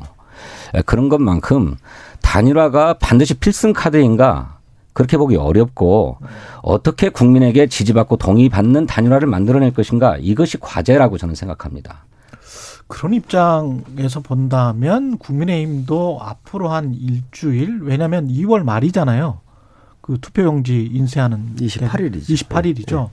그러면 28일 전까지 끌 게 아니고 한 일주일 상간으로 해서 빨리 해결을 단판식으로 해결을 해버리는 게 아니면은 뭐 여론조사 방식을 받든지 뭐 이게 낫지 않을까요? 어떻게 보십니까? 제가 보기에도 음. 어, 다, 한다고 하면 단판식이 맞는 것 같습니다. 음. 그 이유는 우리 진 의원님은 뭐 정권 교체 이 부분에 대해서 좀 그 요구 사항에 대해서 비판적으로 말씀을 하시는데 지금 이 정권 교체라고 하는 것은 이 정권이 5년 동안 책임을 지면서 선거는 심판의 기능이 있잖아요. 예. 얼마나 이게 무능하고 문제를 많이 일으켰고 나라의 근간이 지금 많이 무너졌으면 국민들께서 요구하겠습니까? 음. 그렇기 때문에 국민의 요구를 수렴하는 것이 선거잖아요. 그렇기 때문에 이 정권 교체 비율이 55에서 65를 60 사이로 왔다 갔다 하기 때문에 굉장히 많은 국민들이 요구를 하고 있다. 이 말씀 제가 드리고 예. 어 지금 그 안철수 후보께서 여러 가지 요구를 하셨더라고요. 국정 비전과 혁신에 대해서 공유를 하자. 예. 그리고 여론조사 방식에선 서울시장 그 선거할 때 채택했던 걸 그대로 그냥 수용을 해달라 이렇게 얘기를 하셨는데 또 세 번째로는 러닝메이트 얘기를 하셨어요. 음. 어, 뭐 두 부분은 음, 이해를 하실 수 있으니까 그렇다고 치고 이 러닝메이트라고 그러는 게 무언지를 정확하게 좀 설명을 하셨으면 좋겠습니다. 음. 이게 뭐 공동정부를 하자는 건지 예. 아니면 그냥 선대본부장처럼 해가지고 음. 어, 하자는 건지 이런 것들에 대한 명확한 이런 것들이 없어요. 그래서 이런 것들도 아마 안철수 후보 쪽에서 얘기를 해 국민들한테 국민들한테 이런 부분들이 뭔지 예. 아마 밝히는 게 좋을 거라고 생각을 합니다. 그러니까 담판으로 그냥 끝날 수 있는 게 아니고요. 음. 어, 국민의힘이 담판을 자꾸 얘기하는 것은 양보해라, 포기해라 이걸 주문하는 것입니다. 예. 근데 실제로 단일화를 하려면 안철수 후보의 요구와 맞춰야 될 대목들이 있어요. 무엇보다도 경선을 어떻게 할 것인가 하는 데 대한 섬세한 설계가 필요하고요. 두 번째로는 그 바로 그 러닝메이트 문제입니다. 이것이 그냥 보기 좋게 공동 선대위원장 맡아가지고 예. 선거운동 해주겠다 이게 아니고 어. 소수 정부가 될 것이기 때문에 압도적으로 승리할 뿐만 아니라 이후에 함께 국정을 운영할 파트너가 돼야 된다라고 하는 점을 얘기하는 거예요. 음. 아, 쉽게 얘기하면 새 정부의 지분을 요구하는 거죠. 예. 그 지분을 어떻게 할 것인가 하는 문제도 역시 얘기를 나눠야만 되는 문제입니다. 그렇기 음. 때문에 이게 담판 뭐 금방 끝난다 이거 안 돼요. 시간이 없다고 생각해요. 국민의당은 뭐 지분 협상- 이야기는 절대 아니다. 뭐 이렇게 뭐 이야기는 하잖아요. 협상에 대해서는 예. 전체적으로 이렇게 좀 포괄적으로 어. 일임을 하는 게 좋은데 이게 예. 구체적으로 이렇게 어, 안 된다 이것밖에는 안 된다라고 고집 부리듯이 이렇게 딱 못 박아 있기 때문에 예. 서울시장 선거 방식. 그, 그렇습니다. 예. 또 러닝메이트 같은 경우처럼 음. 이렇게 예, 구체적으로 제시를 해놨기 때문에 음. 이런 부분들을 좀 예를 든다고 한다면 단일화에 대한 큰 흐름을 좀 잡고 협의를 하게 할 수 있는 이 룸을 음. 좀 주어놨어야 되는데 이런 것들이 너무 협소하게 아주 그, 그 못 박듯이 박아놨기 때문에 좀 여러 가지 어려움이 있지 않을까 생각을 합니다. 정권 심판을 말씀을 하셨는데 그 이전에 윤석열 후보가 우리가 계속 역순으로 가네요. 오늘 토론이 윤석열 후보의 적폐 수사 발언이 있었단 말이죠. 그러면서 이제 어떻게 보면 지금까지는 윤석열 이재명의 양 진영의 싸움이었는데 어 윤석열 문재인 이렇게 되는 양상 그래서 범민주당 그동안에 약간 이재명 후보에게 그 지지를 공식적으로 선언하지 않았던 지지자들까지 친문 지지자들까지 다 결집되는 현상이 여권에서는 벌어지고 있고 반면에 야권에서는 이런 식으로 가면은 이제 정권 심판론이 있기 때문에 길게 보면 우리가 더 낫지 않느냐 뭐 이렇게 분석하는 경우도 있고 그런 것 같습니다. 어떻게 보십니까 이 이 상황을? 우선 음. 어, 선거 공학으로만 볼 문제는 아닌 것 같습니다. 예. 어, 윤석열 후보의 문제는 뭐냐면 선거에서 엄정 중립을 지키고 있고 또 그 때문에 저희 여당 지지자들로부터는 어, 이재명 후보가 여당 후보임에도 불구하고 여당 프리미엄을 전혀 누리지 못하고 있다. 정부가 협조를 안 해준다. 뭐 이런 비판까지 나오고 있는 상황인데 그런 상황에서 대통령을 끌어들였거든요. 그러면서 어, 문재인 정부의 적폐를 수사하겠다 이렇게 얘기를 했고 그것도 세 번씩이나 하겠다고 얘기를 하고 거기에 덧붙여서 어, 이 정부가 검찰을 이용해서 얼마나 많은 범죄를 저질렀는가 이렇게 얘기를 했어요. 그러니까 대통령 입장에서 보면 이 정부를 적폐로 규정하고 불법으로 규정하고 있는 것 아닙니까? 예. 대통령 후보가 공연히 대통령을 부당하게 끌어들이고 공격하는데 이것을 가만히 있을 수 있습니까? 당연히 반론권 차원에서라도 당신 주장을 할 수밖에 없는 거죠. 그런데 에, 이것이야말로 윤석열 후보가 지지율이 좀 잘 나온다고 해가지고 그야말로 지지율에 취해서 어, 한 자기의 속내를 드러내는 것이다. 음. 정치 보복하겠다. 보복 수사하겠다라고 하는 속내를 드러낸 것이다. 이것에 대해서 이를테면 대통령을 지지하면서도 이재명 후보에게는 마음을 열지 못하고 있는 이런 지지자들이 경악했고요. 그래서 이것 이대로 두면 안 되겠구나라고 하는 위기감 때문에 결집하고 있는 양상이 나타나고 있다고 봅니다. 뿐만 아니라 우리 이 나라가 지금 전 세계적으로든 어떤 국가적으로든 위기와 전환의 시대를 맞고 있는데 이 위기와 전환을 돌파해 나가려면 국가적인 역량을 모아야 되는 판에 대통령 후보 유력 후보라고 하는 분이 집권하면 적폐청산 수사하겠다. 예? 뭐 칼을 휘두르겠다. 보복 수사하겠다. 이렇게 얘기하는 것이 이게 과연 합당한 거냐 하는 데서 심각한 우려를 주고 있다고 생각합니다. 예. 그래서 선거 공학적으로 볼 때도 명백한 실책이다. 저는 그렇게 생각합니다. 신 의원님 하나 묻겠습니다. 문재인 정부에서 적폐 수사한 게 정치 보복입니까 아닙니까? 문재인 정부에서 적폐를 수사한 거요. 적폐 수사했잖아요. 아, 그네들은 명백한 잘못을 저질렀죠. 아, 그러게. 예, 뇌물을 받고 자, 좋습니다. 공금을 횡령하고 이런 짓을 벌이지 아, 않았습니까? 좋습니다. 그러니 예. 지금 말씀하신 거 다 인정을 하는데 그러면 문재인 예. 정부에서 적폐 수사한 게 정치 보복이었습니까? 보복 아니었습니까? 아닙니다. 그러면 윤석열 정부가 네. 탄생을 했었을 경우 적폐 수사하겠다고 그랬을 때 지금 횡령이나 공금 횡령이나 위법을 한 것만 하겠다는 거예요. 그럼 그게 정치 보복입니까? 그러니까 어떤 사건이 있습니까? 아니 어느 사건 이야기한 적이 없어요. 그런데 그러니까 지금 적폐가 뭐냐고요? 아니, 아니 잠깐만요. 그러면 진 의원님 얘기하셨듯이 공금 네. 횡령이나 부정이나 비리 같은 경우 나왔었을 때에 적폐 네. 수사를 하셨잖아요. 네. 그러면 똑같이 윤석열 후보도 정권 잡으면 그 이후에 그런 거 같은 경우는 하겠다는 거예요. 적폐 수사를. 그런데 그걸 왜 정치 보복이라고 공격을 합니까? 그렇게 얘기한 게 아니잖아요. 아니 왜 아니에요? 정권과 무관하게 범죄와 부패가 있으면 수사해야죠. 그 원칙 아닙니까? 자, 그러니까 아니 잠깐만요. 아니 지금 말이 윤석열 후보가 그렇게 얘기한 게 아니에요. 제 말씀 들어보세요. 많이 하셨잖아요. 아니, 제 말씀 좀 들어보세요. 윤석열 후보가 그렇게 얘기한 게 아니지 않습니까? 뭐라고 얘기했지? 기자가 뭐라고 질문했습니까? 네, 문재인. 정부의 적폐를 청산하는 수사를 하겠습니까? 이렇게 물었습니다. 좋습니다. 그러면 문재인, 문재인 정부의 적폐가 뭡니까? 자, 자, 문재인 정부의 부정 비리 공금 횡령에 대해서 하겠다는 겁니다. 법과 원칙에 의해서 그리고 대통령은 가입, 개입을 안 한다 그러니까 그랬잖아요. 그런 사건이 있냐고요. 자, 나오면 하겠다는 거예요. 나오면 언제 그런 얘기를 했습니까? 아니 앞으로 나올 수 있지 않습니까? 그건 나중에 자, 변명하고자 한 얘기고요. 아니 예. 지금 그러면 그렇게. 검찰총장으로 재임하면서 아니, 얘기 좀 들어보세요. 검찰총장으로 재임하면서 뭐 했습니까? 얘기 좀 들어보세요. 그런 범죄를 적발하지 않고 자, 뭐 했습니까? 검찰총장으로서 이 정권이 살아있는 권력도 수사하라 그랬습니다. 대통령께서 네. 임명을 주면서. 그렇습니다. 그래서 예. 울상 선거 부정 사건 같은 경우 라임 옵티머스 같은 경우 원전 같은 경우 파괴가 되니까 그런 거에 대해서 수사를 했습니다. 그런데 지금 이 정권이 어떻게 했습니까? 수사 못하게 막았지 않습니까? 금융수사단 해체하지 않았습니까? 어? 그 다음에 윤석열 총장 그 지휘권 박탈하지 않았습니까?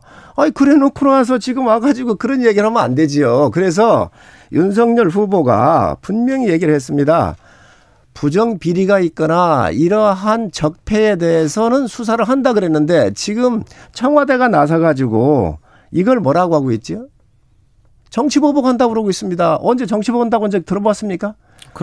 않았습니까? 정치보복을 언제 한다고 그랬어요? 누가? 정치보복이죠. 아, 그러니까. 그러면 이 정권도 정치보복한 거예요. 의원님, 의원님 살아있는 권력에 대해서 수사해야죠. 실제로 음. 윤석열 후보는 누구에게도 거칠 것이 없이 그렇게 수사를 해왔습니다.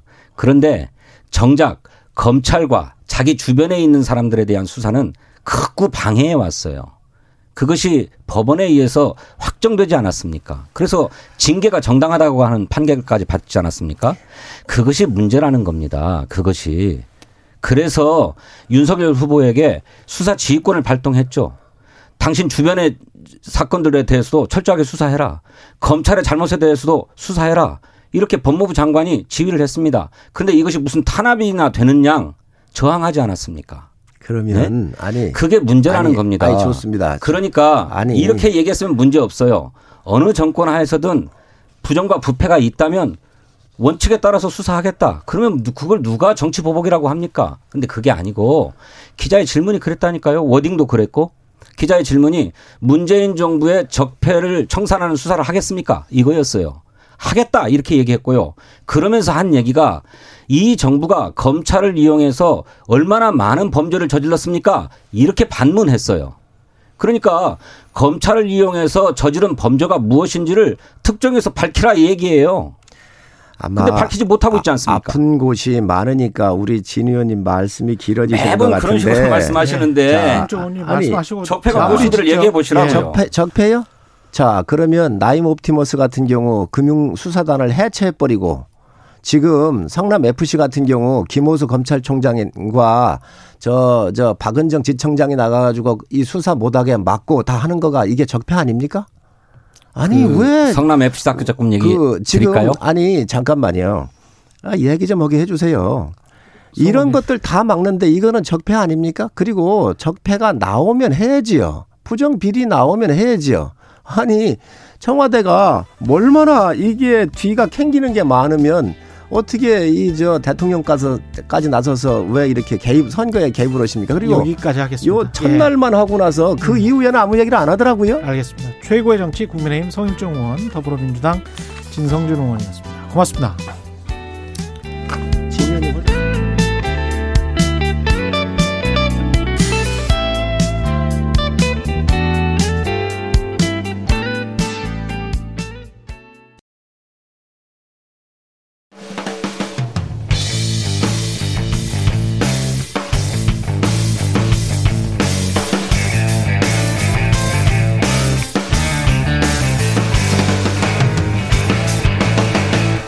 최경영의 최강 시사.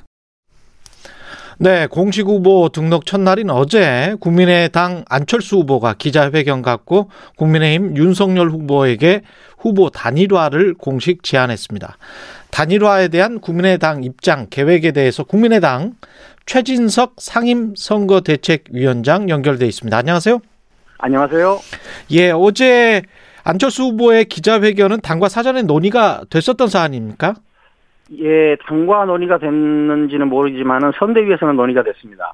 선대위에서는 논의가 됐었고. 예, 예, 예. 예, 최진석 위원장님은 그 전에 아- 알고 계셨고요.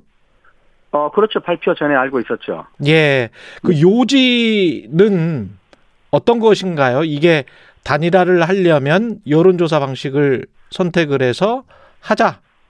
예, 예. 이 한마디로 요약될 수 있겠습니까? 그렇죠. 그 국민에게 직접 묻는 방식으로 해보자는 것이죠. 예, 예. 국민에게 직접 묻자. 예, 예. 당사자들에게 그 당사자들끼리 만나서 하는 경우는 이렇게 에, 권력 중심의 단일화가 될 수 있거든요. 권력 중심의 단일화라는 거는 무슨 말씀이시죠? 어, 자리를 나누고 권력을 나누고 음. 하는 방식이 되지 않겠습니까? 그런데 지금 그 안철수 후보께서도 기자회견에서 말씀하셨지만은 그 단일화를 하자는 것 이전에 아, 국정 비전과 혁신 과제를 먼저 제시하고 그것을 먼저 공동 발표한 다음에 그것을 국민에게 직접 물어서 단일 후보를 뽑자 이런 뜻입니다. 예. 예. 근데 이제 단일화 발표를 하고 난 다음에 단일화 기자회견을 하고 난 다음에 일종의 이제 역제안이 되겠죠. 예. 그리고 난 다음에 국민의 힘에서는 좀 곤란하다 여론조사 방식은 이렇게 난색을 표해왔습니다. 예, 예. 그런데 그, 그동안에 그, 국민의힘에서 단일화에 대해서 상당히 많이 압박을 하고, 심지어는, 어, 그 경쟁 후보의 사퇴까지 요구하는 정도로 강- 강하게 그, 이, 밀어붙였잖아요. 예. 예, 예. 그런데 그, 이런 방법을 가지고, 어, 그건 받아들이기 어렵다 하는 것은 그 진정성을 좀, 어, 믿기가 어렵습니다. 그렇군요. 그럼 만약에 계속 여론조사 방식 이게 지금 서울시장 선거 당시의 여론조사 방식이죠? 예, 예. 그때 그 100% 여론조사로 했었는데 그때는 또 오세훈 후보에게 패했잖아요. 예, 예. 그런데도 불구하고 여론조사를 해서 단일화를 해야 된다. 그게 가장 정당하다. 그렇게 생각을 하시는 겁니까? 예, 예. 그 후보 본인이 어, 패했던 방식까지도 제시한다는 건 상당히 진정성 있는 제안이라고 볼 수 있지 않겠습니까? 음. 근데 이제 국민의힘은 뉘앙스가 그냥 양보를 해야 된다. 안철수 후보가 그런 것 같아요. 근데 저는 그 어떤 협상이나 예. 에, 이런 데서 상대에게 양보를 요구하는 일이 정말 가능한가 하는 의심이 들고요. 예. 예, 뭐 통 큰 양보 이렇게 말씀들 하시는데 어, 통큰 양보보다도 한번 어, 통큰 승부를 해보는 것이 좋지 않나. 통큰 양보가 아니고 통큰 승부를 해야 된다. 예, 예. 근데 통큰 양보를 계속 압박을 해 나가면 예. 그래서 진짜 어, 안철수 후보가 양보를 하게 된다면 예. 그 안에서 이제 이면에 혹시 아까 비판했던 예, 권력 자리 나누기 예, 예. 이게 뒷받침되지 않으면 통큰 양보가 있을 수가 있을까요? 일반적으로는 그렇게 생각이 좀 듭니다만 어떻게 보세요? 그 제가 아는 한 안철수 후보는 권력 나누기나 자리 나누기 형식은 원하지 않는 것 같아요. 예. 그, 그 안철수 후보의 관심은 우리가 어떻게 하면은 그 선도국가로 도약할 수 있는가, 한 좀 더 나은 정권 교체를 할 수 있는가 하는데 그 관심이 크거든요. 예. 그, 예, 예. 그러니까, 이, 이거는 그 후보께서도 말씀하셨지만은, 그, 그, 우리나라 정치에서 가장 큰 문제가 어떤 그, 이렇게 배제의 정치 아니겠습니까? 예. 예, 통합과 미래의 정치를 못하고, 그렇기 때문에 이건, 어, 국정 비전 혁신 과제를 먼저 제시하고, 그것을 음. 발표해서, 어, 여론조사를 통해서 단일 후보를 뽑고, 단일 후보를 뽑은 다음에 서로의 런닝메이트가 돼서 서로의 부족함을 채우면서 함께 가자. 음. 어, 지- 어, 여기서 저는 제 눈에는 중요하게 보이는 것이 어, 국정 비전이나 혁신 과제를 먼저 제시하는 것, 그 다음에 어, 같이 경쟁을 해서 이기면은 어, 승, 승자와 패자가 함께 서로의 런닝메이트가 돼서 서로의 부족함을 채우면서 함께 가자. 앞으로 누가 되든지 야당에서 대통령이 된다고 했을 때 한 사람만으로는 부족하거든요. 예. 예, 그러니까 이런 방식으로 가는 것이 어, 권력 연합이 아니라 정책 연합이 된다. 음. 예, 예, 이런 이런 정책 연합으로 가는 방식을 한번 해보자 하는 것이 후보의 뜻이죠. 근데 저도 기자회견을 봤습니다만은 그 단일화를 제안을 하면서도 두 후보를 처음에는 약간 비판을 했단 말이죠. 양 진영의 두 후보를 그러면서 어떤 후보가 되더라도 국민 통합은 될, 되지 되기가 힘들고 그렇기 때문에 압도적 승리를 거둬야 되는데 그러려면은 야권 후보가 단일화가 돼야 되고 그 단일화는 여론조사 방식을 통해서 돼야 된다. 예, 이렇게 쭉 말씀을 해 나가시는 게 결국은 본인 안철수 후보의 개로 단일화가 되는 것이 국민 통합에 가장 적절하다 이런 뉘앙스를 비치셨단 말이죠. 예, 그 어, 우리 안철수 후보는 안철수 후보 본인으로 단일화되는 것이 국민 통합에 가장 아, 적합하다. 혹은 음. 또 대한민국을 미래로 끌고 나가는데도 가장 적합하다라고 생각하시는 거죠. 예. 예, 예. 그런데 그 당신이 패했던 어, 방식을까지 제시하면서 아, 한번 해보자 하는 것은 어, 그냥 다- 그, 당신이 어, 그냥 권력 잡는 데만 관심이 있는 사람은 아니다. 아, 라는 것을 그 말해주는 것 같습니다. 그러면 이 서울시장 선거에서 했던 여론조사 방식이 아닌 그러니까 역선택 방지 조항은 이제 빠진 거죠. 그거는 예. 예, 예, 예. 다른 방식을 제안을 한다면 받아들이실 용의가 있습니까? 아, 그거는 제가 잘 모르겠습니다. 음. 예, 예. 예. 그러면 이 방식이랄지 단일화의 절차를 가지고 계속 협의는 해 나가시는 거죠? 어떻게 됩니까? 어, 예. 그, 거기에 대해서는 후보가 어떤 뜻을 가지고 계신지 제가 잘 모르기 때문에. 예. 예, 예. 제가 어떻게, 어, 확실하게 말씀드릴 수는 없고요. 음. 확실하게 말씀, 그, 드릴 수 있는 거는 지금까지 안 후보가 할 수 있는 제안은, 제안은, 아, 이것으로 충분하다고 생각하시는 것 같습니다. 그렇군요. 어제 두 후보가 윤석열, 안철수 후보가 통화했죠? 어, 저는 언론을 통해서 알았습니다. 아, 그렇군요. 만날 기회 계획 같은 게 있을까요? 어, 그건, 그 어떻게 알겠습니까? 예. 네. 근데 이준석 대표는 처음부터 이제 단일화에 약간 좀 부정적이었는데 예. 혹시나 했더니 역시나 하는 게 아니라 역시나 했더니 역시나 한다라는 게 어, 이런 식의 이제 반응을 보였단 말이죠. 단일화 협상 과정이 이제 순탄치는 않을 것 같이 보이는데 예. 예, 최진석 위원장님은 어떻게 생각하세요? 어, 글쎄요, 그, 단일화를 가지고, 그, 상대를, 그, 양보를 요구한달지, 예. 그 다음에 또, 뭐, 조롱에 가까운 말을 한달지 하는 거는, 어, 단일화에 뜻이 있다. 함께 정권 교체를 이룰 의사가 있다. 라고 받아들이기가 쉽지 않지 않겠습니까? 음. 그렇군요. 근데 이제 계속 국민 경선 방식의 여론조사 이거를 거부한다면 네. 그러면서 어떤 물밑으로 뭔가 어떤 네. 지분 분배 아까 그건 부정하셨지만 예, 이런 것들이 오고 가는 게 일상적인 정치기 때문에 예, 예. 혹시 거기에 관한 보관 같은 거를 가지고 있을까요? 국민의당이?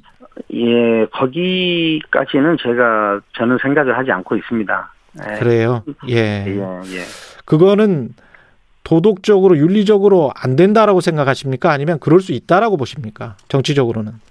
뭐 도덕적이고 윤리적인 문제까지는 아니지 않겠습니까? 예. 예, 예. 그거는 그 정치 행위의 문제이지. 정치 행위의 문제고. 예, 예. 예. 뭐 도덕적이고 윤리적인 문제까지는 아닌 것 같습니다. 그럼 협상을 하면서 지분 분배랄지 이런 것들은 충분히 논의될 수 될 여지가 있네요. 협상의 여지가. 예. 그, 뭐 지금 국민의힘에서 안 된다고만 하지, 음. 한도 하지 않았지 않습니까? 그렇죠. 그 다음에는 별다른 예. 이야기가 없죠. 예, 별다른 이야기가 없는데 거기에 대해서 음. 어, 제안이 오면은 뭐, 어, 협의해 볼 수 있다, 없다, 이 말을 지금 제가 할 입장은 아닌 것 같습니다. 어제 기자회견을 보면은 단일화를 역제안을 했으면서도 만약에 받아들이지 않으면 끝까지 완주할 것 같은 그런 뉘앙스는 계속 풍겼거든요. 아, 그런 뉘앙스가 아니라, 어떻게 판단해야 되나요? 그 안철수 후보의 기본 태도는 완주를 하는 겁니다. 완주를 하는 것이다. 그러니까, 예, 예, 예. 예. 완주를 하는 것이 차라리 우리나라 정치 발전에 더 도움이 된다. 아, 라고 생각을 하죠. 그런데 지금 그 단일화라는 것이 한국 지금 저 정치 상황에서는 가장 큰 이슈가 되어 있고 예. 그 이슈가 되어 있는 데 대해서 어떤 식으로든지 반응을 하지 않는 거는 음. 어 어떤 그좀 안 되는 것 같아. 음. 그래서 이 단일화를 할 건지 안 할 건지 어떻게 할 건지 그냥 예. 제시를 해서 그냥 이 단일 단일화라는 꼬리표를 떼고 가야 안주도 가능할 거 아니냐. 예. 자, 이런 생각으로 어. 어, 안- 단일화를 제시하신 것 같아요. 그 정권 교체 단일화를 하면은 정권 교체 가능성은 굉장히 높아질 거는 같은데 예. 같이 말씀을 하셨던 구체제 청산 같은 이슈 있지 않습니까? 그게 이제 가장 중요하다고도 말씀을 하셨는데 예, 예. 그것도 단일화를 하면 가능할까요? 어, 단일화를, 아, 단일화를 하지 않으면은 그, 어 가능성이 조금 어 줄어들고 예. 하면 가능성이 훨씬 커진다. 라고 지금 우리 모두 생각하고 있는 거 아닙니까? 그러니까 구체적 청산이라는 거는 그러니까 정의당의 입장문이나 발표문을 보니까 그렇게 돼 있더라고요. 그러니까 양 진영을 비판하면서 어떻게 한 진영에 들어가서 구체제를 청산할 수 있느냐 이렇게 비판을 네. 했던데요. 어떻게 보세요? 거기는 근데 구체제 종식하고 정권 교체하고 함께 있는 거죠. 함께 갈수 예. 있다 단일화로. 예, 예, 예. 예. 예. 알겠습니다. 그 국민의힘은 지금 1차 데드라인이 오늘 14일이라고 이야기를 했고요. 1차 데드라인은 오늘은 넘길 것 같은데 2차 데드라인이 26일이다. 이게 어떤 의미일까요? 26일이 어떤 날인지. 아마 그, 그 투표용지 인쇄 아, 들어가는 투표용지 인쇄. 계산한 것 아닐까요? 예. 거기에 이제 한 사람의 이름이 들어가느냐, 예, 예. 윤석열, 안철수가 같이 들어가느냐. 예. 예. 그 전까지는 치열한 물밑 협상이나 서로 간의 공방이 이어지겠네요. 어, 아무래도 현실적으로 그렇게 되지 않겠습니까? 예. 예. 이게 이제 단일화를 역으로 먼저 제안을 해버린 것이 어떻게 보면 안철수 후보의 진정성일까요? 아니면 정치가 훨씬 더 과거보다 훨씬 더 는 거라고 보세요. 어떻게 보십니까? 어, 저는 뭐, 저, 제가 보기에는 안철수 후보의 진정성이라고 봅니다. 예. 예, 예. 어, 제가 보는 한 안철수 후보는, 어, 진정성이 있는 후보예요. 예, 그렇군요. 네. 그, 그 양진영을 비판하면서도 야권 단일화만을 말씀을 하셨기 때문에 이재명 후보와의 어떤 이재명 후보 쪽에서도 러브콜이 있었긴 있었단 말이죠. 아, 그렇습니까? 예. 예, 예. 아, 있었던 걸로 보도는 됐었어요. 예. 그래서 저는 뭐 명확하게 그 설명을 안 해주시니까 제가 확정적으로 말씀은 못 드리겠고, 예. 예. 그런 여지나 가능성은 이제 없어졌네요. 그렇죠. 민주당과의 뭐 어떤 공동 정부랄지 뭐 이런 것들은 없어졌습니다. 야권 단일화를 말씀을 하셨기 때문에 기자회견에서. 그렇죠. 예, 많이 줄어들었죠. 어, 전혀 없어졌는 거라고 봐야 되지 않을까요? 어, 뭐, 그렇게 볼 수도 있겠습니다. 예, 알겠습니다. 그 아니 안철수 후보가 이제 단일화 제안을 하고 나니까 이재명 후보는 민생을 챙기는 것이 가장 중요한 정치 과제 이렇게 언급을 했습니다. 예, 예. 예, 민주당 쪽 반응, 이 후보 측의 반응은 어떻게 보십니까? 뭐 민생을 챙기는 것이 가장 중요한 정치 과제라는 그 이 후보님 말씀은 정말 옳은 말씀입니다. 예, 아 근데 이게 어, 민생을 더 잘 챙기기 위해서는 위해서. 지금 정치 행위죠. 음, 예, 예. 그러니까 지금 어 지금 선거 기간에 예, 어 선거 기간에 어떻게 하는 것이 앞으로 음. 민생을 더 잘 챙길 것인가 하는 논의 아니겠습니까? 알겠습니다. 여기까지 듣겠습니다. 국민의당 최진석 상임선거대책위원장님이었습니다. 고맙습니다. 감사합니다.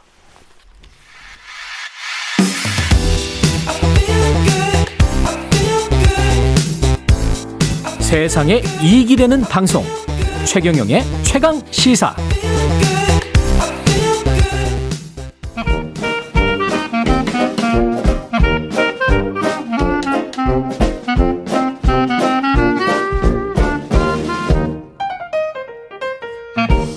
네, 최경영의 최강시사 경제합시다. 월요일은 명쾌한 경제 이야기 해보고 있습니다. 최근 EU 유럽연합이 대규모 아프리카 투자 계획을 발표했는데요. 숨은 의미가 분명히 있을 것 같습니다. 박정호 명지대학교 특임 교수님 나와 계십니다. 안녕하세요. 예, 안녕하세요. 예.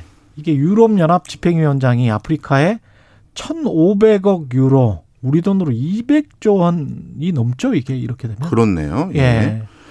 이 어마어마한 돈을 어, 쏟아붓겠다라고 한 거는 어, 진짜 몇 가지 이유가 있습니다. 예. 그, 그 중에 이제 가장 표면적인 이유부터 먼저 설명을 드리면 음. 그동안 어, 중국이 지난 한 10, 10년 정도 동안 FDI라고 부르는데요. 예. 외국인 직접 투자. 예, foreign direct investment. 예, 맞습니다. 예. 어, 이 외국인 직접 투자 금액이 아프리카 대륙에 쏟아부은 돈이 어, 나머지 OECD 국가 전부가 아프리카에 투자한 금액보다 중국 한 나라가 아프리카에 투자한 금액이 더 많아요.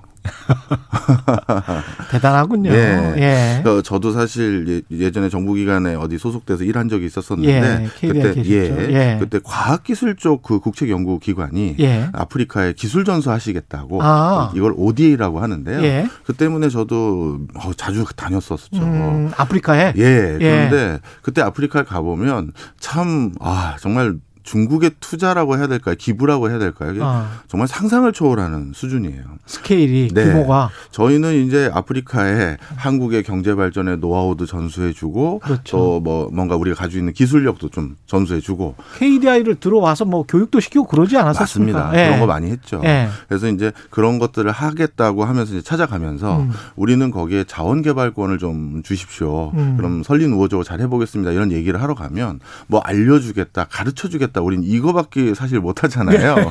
그런데 이제 가끔 그쪽 그 정부의 아주 높으신 분들이 예. 아, PT 더 하시기 전에 잠깐 말을 끊으세요. 예. 어, 잠깐만 내 얘기를 먼저 들어보라고 예. 그러시면서 지금 공항에 내려서 여기 우리 뭐 대통령 궁이나 예. 뭐 정부 기관의 어느 건물 청사까지 왔는데 예. 이 청사 중국이 공짜로 지어지고 공항에서 청사까지 오는 고속화 국도 중국에서 공짜로 지어주고 아. 그 공항도 중국이 공짜로 지어줬는데 다시 한번 물어보겠다. 음. 우리에게 뭘 해주시겠다고요? 라고 물어봐요.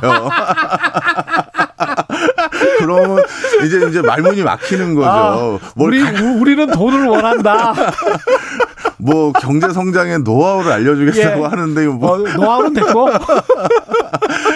자, 그, 그, 런데 예. 이렇게 개발을 하는 과정에서 이유가 첫 번째로 들었던 이유, 저기, 그 본인들이 투자를 하는 예. 이유는 난개발을 시켰다. 중국이 예. 예. 그러다 보니까 지금 환경 오염 그리고 그 아프리카에 대한 어떻게 보면 이제 여러 가지 개발난 이런 음. 것들로 아프리카 자원을 황폐하게 할 뿐만 아니라 음. 지- 전 지구적인 재앙까지도 초래할 수 있다. 바로 이런 것들을 첫 번째 이유로 들었고요. 돈을 주면서 우리가 그렇죠. 난개발을 막자 이게 하나 있고 예. 그 다음에 아프리카 국가들도 지금 EU뿐만 아니라 이제 나름대로 잘 사는 국가들에 대한 불만들이 좀 있어요. 예. 본인들은 할 거 다 해놓고 음. 갑자기 탄소 제로 사회를 열겠다고 하면 그렇죠. 이제 우리는 이제 자동차 좀 타고 개발 자, 원 개발하고 어떻게 보면 2차 산업 음. 그렇죠. 뭔가 아파트 짓고 뭐 하고 하는 이런 여러 가지 개발 이슈가 이제 시작하는 건데 음. 이걸 갑자기 못 하게 하고 그 탄소 부담금을 내라느니 막 이런 소리를 해버리니 예. 이건 우리가 따를 수 없다. 그러면 이걸 할 수 있게끔 실천할 수 있게끔 뭐 돈을 달라. 음. 이런 아프리카 국가들의 요구도 있었죠. 예. 바로 이게 가장 표면적인 이유로 꼽힙니다. 예. 그렇군요. 중국의 견제, 중국을 견제하는 의미도 상당히 있는 것 같습니다. 이제 두 번째가 그거예요. 예. 그러면 앞에서 예. 중국이 왜 이렇게 많은 투자를 음. 묻지마로 했느냐.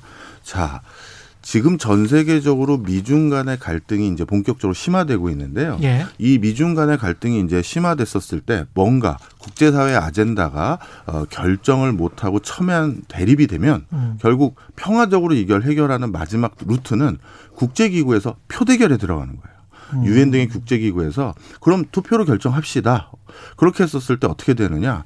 이런 국제 기구는 원칙이 아무리 가난한 나라든 아무리 부자 나라든 일국이 한 표를 행사하는 게 원칙이에요. 음. 그런데 그동안 어, 중남미 국가들은 아주 오랫동안 미국이 찬성하면 중남미 국가 일부 몇 개 빼고는 다 같이 찬성하고 음. 미국이 반대하면 어, 또 같이 반대하는 어, 투표의 동조화 현상이 있단 말이에요. 예. 그럼 중국 입장에선 미중 간의 갈등이 이제 첨예해져서 어 뭔가 미국과 국제기구에서 뭐 경제든 통상이든 뭐 안보든 간에 음. 표 대결에 들어갔었을 때 미국이 가진 표에 대항하기 위해서 본인이 설득할 수 있는 가장 가성비 높은 나라들이 어디 많이 모여 있느냐? 당연히 아프리카 죠. 그래서 아프리카에 오래 전부터 공을 들여왔었고요. 음. 그 그리고 묻지마에 가까운 투자를 해줬었는데 예. 그럼 이런 투자가 정말 묻지마 투자였느냐? 그게 음. 아니었어요. 어떤 일이 밝혀졌냐면 이게 제 기억으로 르몽드지가 전 세계에서 탑으로 처음으로 보도해서 한번 크게 이슈가 된 적이 있었는데 네. 어, 아프리카 국가들의 국제 기구인 아프리카 연합이라는 게 있습니다. 어. AU라고 불리우는데요. 예. 이것의 건물이 너무 낡아서 어, 이 건물도 또 중국이 또 새로 완전히 다 지어줬어요. 어디다 지어줬냐면 예. 에디오피아 수도에다가 아주 멋지게 지어줬는데 예. 그런데 이상하게 아프리카 연합 이 건물 안에 그 음. 건물 안에는 모든 기자재도 다 공짜로 줬어요. 예. 그런데 이상하게 밤 12시부터 새벽 2시까지 서버실이 자꾸 돌아가는 거예요. 이상하게 그때만 오. 서버실 바빠, 바삐 돌아가는 거죠. 예.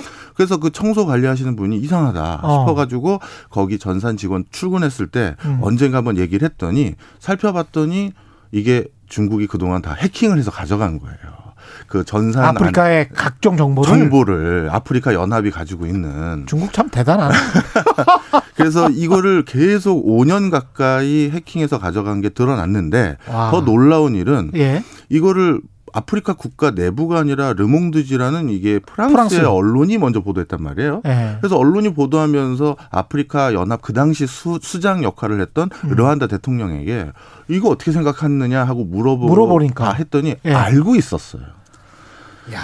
알면서도 이러지도 못하고 저러지도 저러지도 못하고. 그런데 이 그 해킹 수준이 어느 정도냐면 음. 어 서버도 이렇게 다 빼간 것도 있지만 예. 벽 안에 소형 카메라 이런 것까지도 전부 다 있었던 게 확인이 됐었죠. 그냥 도감청까지 했었을 수 있다. 네. 예. 이런 상황입니다. 지금은 물론 그게 다 전 세계적으로 알려지기 시작하면서 음. 서버나 이런 것들은 교체를 했다고 하긴 합니다만 예. 이게 이제 단적으로 중국이 왜 아프리카에 지속적인 투자를 해왔느냐라는 음. 것을 어, 보여주는 이게 사건이죠. 정치적인 것도 있지만 분명히 경제적인 이익도 있을 거란 말이죠. 아, 중국이 그럼요. 아프리카의 그 막대한 자원을 어떻게든 활용하려고 하는 것일 텐데 어떻게 보세요? 예, 방금 말씀해 주신 게 정확한 또한 음. 가지 이유인데요. 전 세계적으로 과학 기술이 발달을 아무리 해도 어, 우리가 원자재라는 걸 발, 추가적으로 늘릴 수 있는 방법은 없어요. 그렇죠. 예. 예. 그러다 보니까 지금 이제 어느 순간인간 어, 자신들이 가지고 있는 자원을 무기 삼아서 음. 국제적인 어떤 압력을 행사할 가능성이 높은데 어찌 보면 지금 러시아가 우크라이나와 있는 것도 천연가스가 볼모로 잡혀 있는 것도 있는 거죠. 그렇죠. 자, 그런데 아프리카는요, 우리가 생각한 것보다 자원 강국이고 자원이 아직 얼마가 더 있는지도 다 모르는 수준입니다. 음. 이것도 좀 설명을 드릴게요. 예. 우리가 세계 지도를 보면 우리나라를 가운데다 놓고 그려야 되기 때문에 우리나라에서 정 끄트머리에 있는 대륙들은 왜곡이 많이 돼요. 예. 구형을 평면으로 바꾸다 보니까 그렇죠. 그러다 보니까 우리나라에서 가지고 있는 세계 지도에서는 아프리카 대륙이 축소돼서 보여지는 거예요. 아, 그렇구나. 예. 아프리카는요, 지구상의 육지의 20%가 아프리카 대륙인데요. 육지의 20%. 예, 제가 예. 이게 잘 면적으로 이해가 안 되실 것 같아서 음. 이렇게 합산해 왔거든요. 아프리카 대륙이 뭐를 합친 것보다 넓으냐면요.